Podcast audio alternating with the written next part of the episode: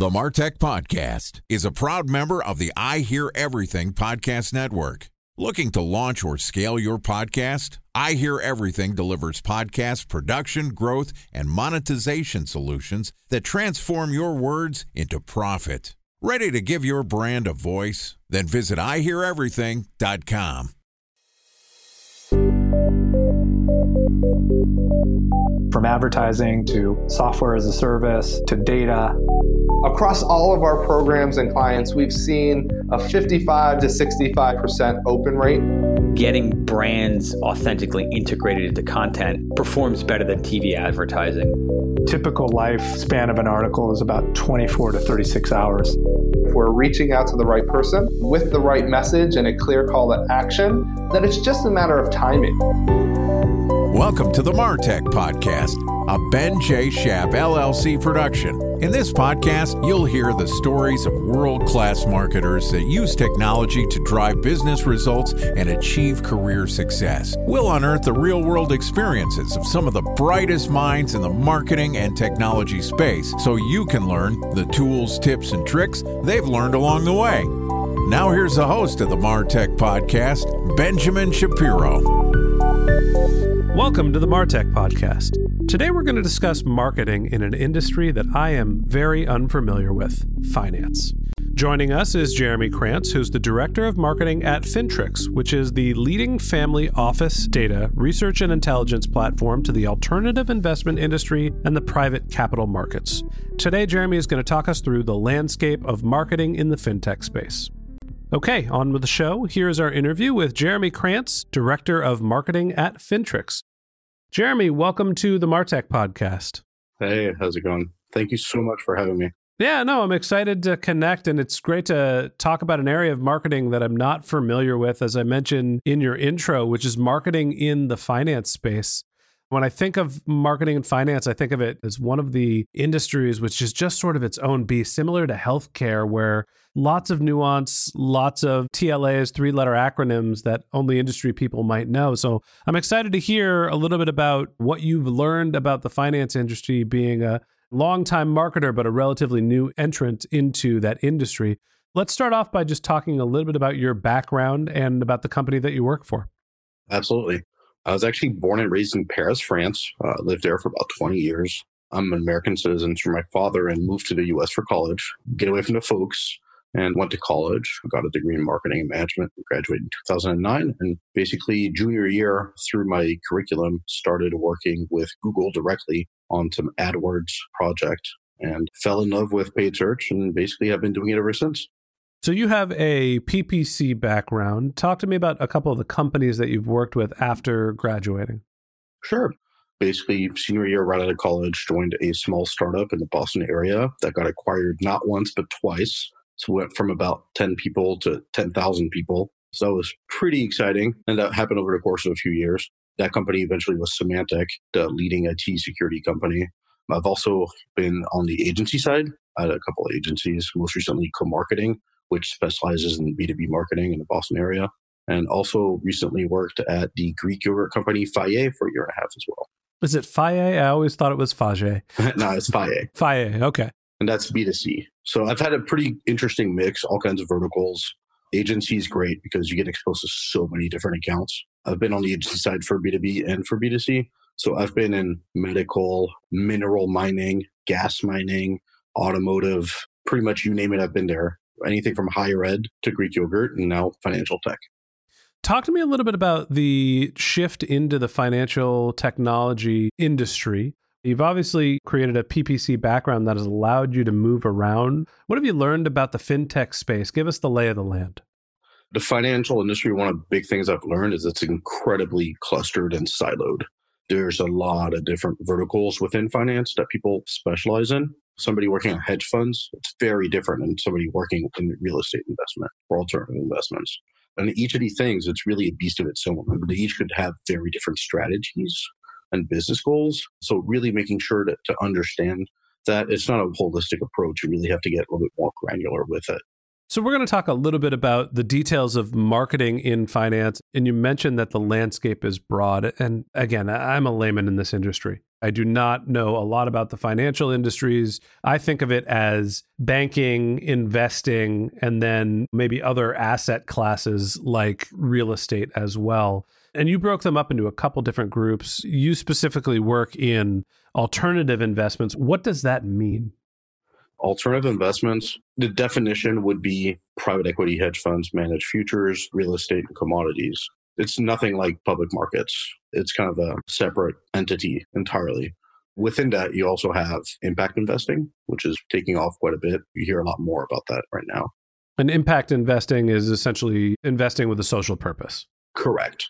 So, the area that you're working is not in banking, it's not in institutional investing, which is stocks and bonds. It is in all of the collective other asset classes, including real estate and some of the other things that I mentioned. Talk to me a little bit about the strategies for marketing and who the customers are when you're working in this industry. That's really been the biggest challenge is really kind of putting a face to what our target audience is. Ultimately, our audience is anybody looking to raise capital for their hedge fund, for their projects. And that seems pretty vague, but ultimately it would be fund managers, tech founders, people who already may have gone through Series A, Series B. They're looking to raise more, you know, $30 million, $50 million. And that's basically where we come in with our list of family offices that essentially could help them with that. Okay. So your customer is not an investor, but it's somebody that is looking for capital that's trying to source investors. That is exactly it. Correct. So, talk to me a little bit about how you think about approaching somebody that is looking for money. What's the marketing strategy there? One of the first things I did early on is really try to put myself in the shoes of those people and how would that person interact online, assuming they only had internet access and a browser? What would be the steps they take to get to our database, essentially? And what would they see? What's the landscape? And there's a lot of competition in that space. It's a very niche industry and it's a very sleepy category in finance. Even though there's trillions of dollars being invested by these family offices, there's very, very little coverage right now online. So it's really kind of finding that sweet spot, taking a less is more approach, meaning focusing on quality versus quantity. So I want to go back for one second. When you say family office, what do you mean by family office? Because I think family office, I think of like going to your neighborhood orthodontist. I'm, I'm sure that's a little different than what you're describing. So a family office is an organization that's sole purpose is to manage individuals' net worth and anything legal, hiring, anything like that.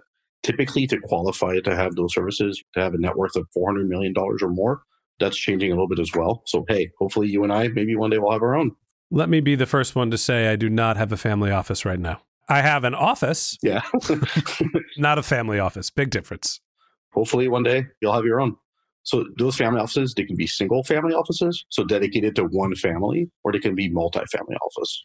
Okay, so this is essentially high net worth individuals using their money to invest in other properties to try to manage their wealth. So that's why it's a family office because it's essentially rich people giving money to institutions.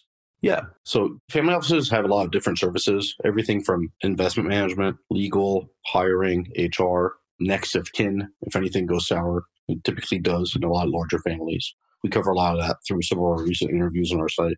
We ask people about that so it's a really interesting space because the amount of money is unfathomable. Having a family office is one thing, but seeing what they do with that money is like next level. It really is eye opening. Mm-hmm. So as of late, a lot of these family offices like to keep things pretty private to protect their clients' privacy, but that's also changing. A lot of them are now co-investing, sharing deals together. So they're opening up Right. So this is slightly different than the traditional angel investment portfolio, right? Where eh, there's a much lower barrier to entry to be an angel investor. You can go onto AngelList and I believe become a certified investor for like if you have a net worth of a million bucks or something a little bit more reasonable. A special thanks to our presenting sponsor Mutinex, ready to take your team from I think to I know then join brands like Samsung, ING, and Asahi who make better marketing decisions with Mutinex. Mutinex GrowthOS, the marketing mix modeling platform that makes measuring ROI fast, easy, and cost effective. Request a demo at mutinex.co. That's M U T I N E X.co. Time for a one minute break to hear from our presenting sponsor, Mutinex. In 1919, John Wanamaker said, Half the money I spend on advertising is wasted. I just don't know which half. Well, the advertising landscape has changed since then, and instead of reaching your audience on two channels, you're probably reaching them on 20. Turns out John didn't know how easy he had it. But that doesn't mean that you should give up on striving towards marketing effectiveness. No matter how complex your marketing strategy is, Mutinex GrowthOS is the market mix modeling platform that measures the impact of marketing on your bottom line. Mutinex's market mix modeling platform calibrates your insights against the latest market conditions so you can make media and marketing investment decisions confidently and quickly. Ready to take your team from I think to I know? Then join brands like Samsung, ING, and Asahi who make better marketing decisions with Mutinex.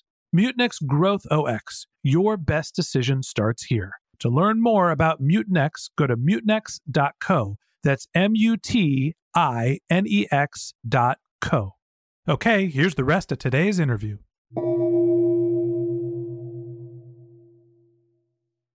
So, talk to me about how you're marketing to the people that are looking for money, trying to make connections to these family offices. So, are you trying to recruit family offices to your service, or are you just aggregating their listings? We have a dedicated research team that takes care of adding family offices and their contacts to our database, and that's continuous around the clock. But more importantly, what I do is really try to get people to understand that typically, especially in the space, a lot of databases are static. It's a bunch of spreadsheets that are updated once or twice a year. Mm-hmm. We're a full platform that's cloud based, real time updates. You can share lists, you can share contacts within it. So it's great for teams looking to raise capital. So, talk to me about how you're finding people that are actively searching for capital for investments. The strategy is definitely different now than it was when I first started in late 2018. I've been here about six months and it's, we've already shifted a couple times, mostly because everything's changed in paid search. One of the things is just understanding that the strategy has to be omni-channel. It has to be everywhere. You can't just put all your money in Google ads and just hope for the best. It just doesn't work anymore. We've been starting to leverage things like Quora, LinkedIn ads, Bing ads, and we're looking at other things as well within the B2B space to start not only building audiences, but really targeting a lot more granularly down to different individuals that match job titles, companies, or groups. So you're taking a digital approach to reach people that are investing. And the thing that sticks out to me is when somebody is looking for money, they're not necessarily broadcasting that signal. So, how are you building your targeting criteria and what are some of the things that you're looking for to understand who would be a good fit as opposed to just broadly buying keywords related to, hey, I'm looking for money? Believe it or not, they actually kind of do broadcast it. People who want family office information typically search for it. They either network and ask around, and hopefully our name comes up, and it does happen more and more now, luckily. But a lot of times we do leverage search engines or things like Quora, and there's a few other websites that I've kind of dug up where there's threads around that topic. So it's just a matter of how do we leverage that. It's pretty easy, right? If they're searching on search engines, we advertise, we optimize organically. If it's on Quora, we're now building marketing lists around certain topics, specifically around family offices, family offices databases, and things, and away from more general queries that would be unqualified traffic. That's interesting to me. You know, I understand that if somebody is trying to get educated on how to fundraise, they are likely to be in the initial stages of figuring out where the money that they're looking for can come from.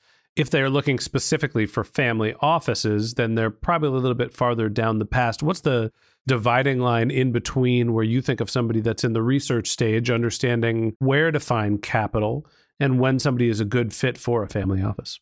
On a query level, we're trying to move away from what or who to more of a where. So any query, like, you know, what is a family office?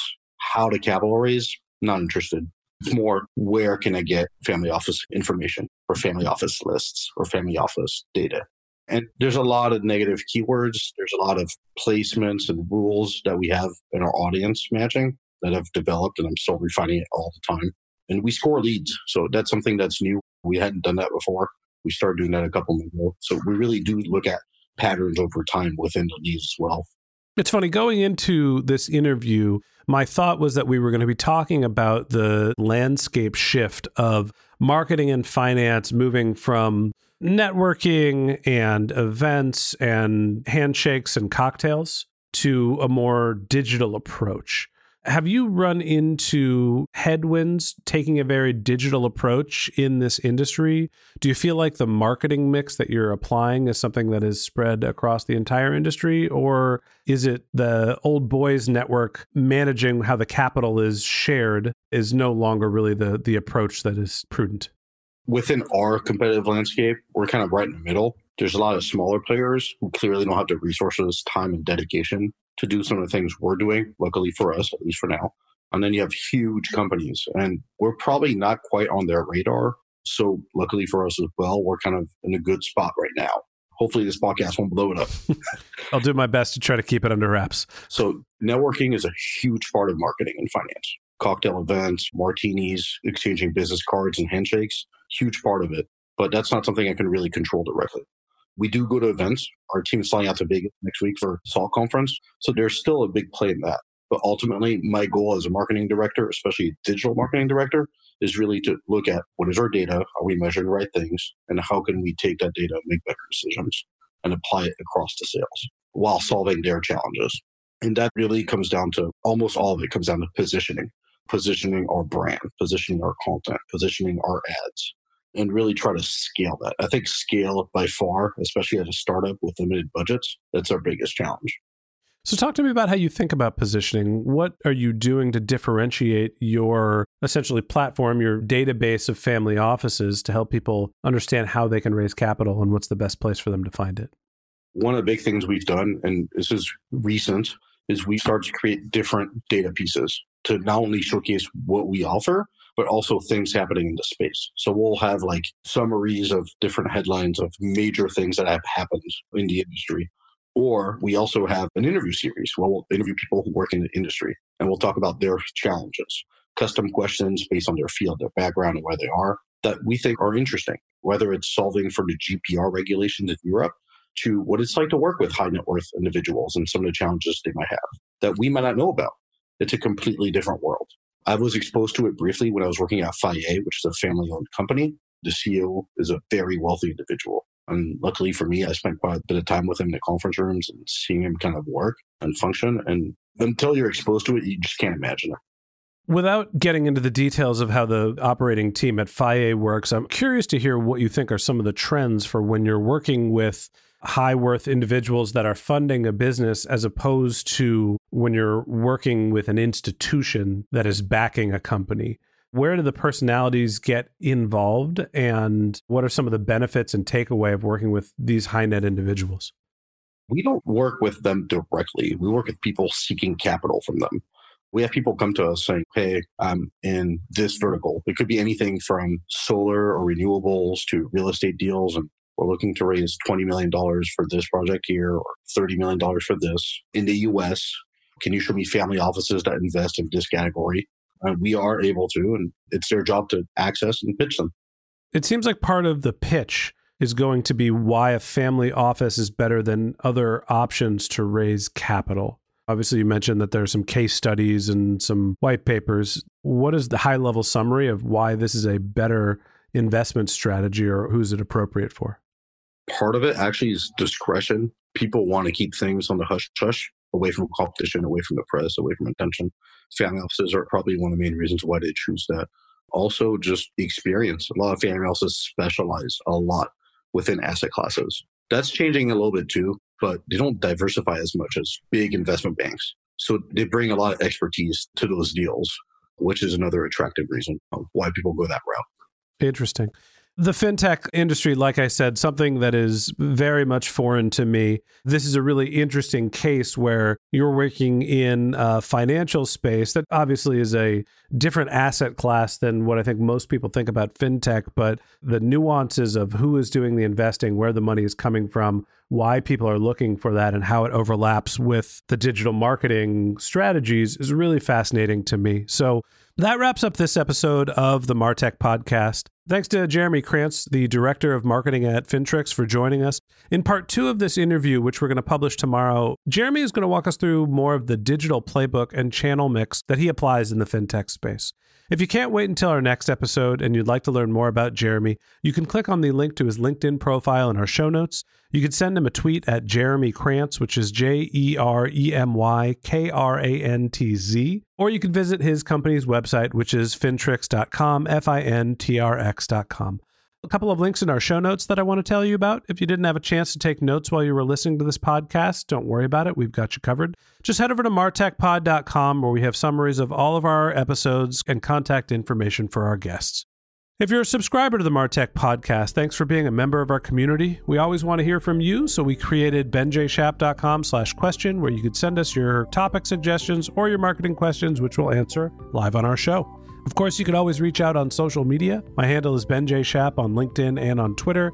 And if you haven't subscribed yet and you want a weekly stream of marketing and technology knowledge in your podcast feed, in addition to part two of our conversation with Jeremy Krantz, the director of marketing at Fintrx, we're going to publish an episode every day during the work week. So hit the subscribe button in your podcast app, and we'll be back in your feed tomorrow morning. And if you'd prefer to have our content delivered to your inbox, we also have a new once a week newsletter with links to our audio players, episode summaries, and contact information for our guests. To subscribe to our newsletter, go to benjshap.com slash newsletter. Again, all of these links are in our show notes. Okay, that's it for today, but until next time, my advice is to just focus on keeping your customers happy.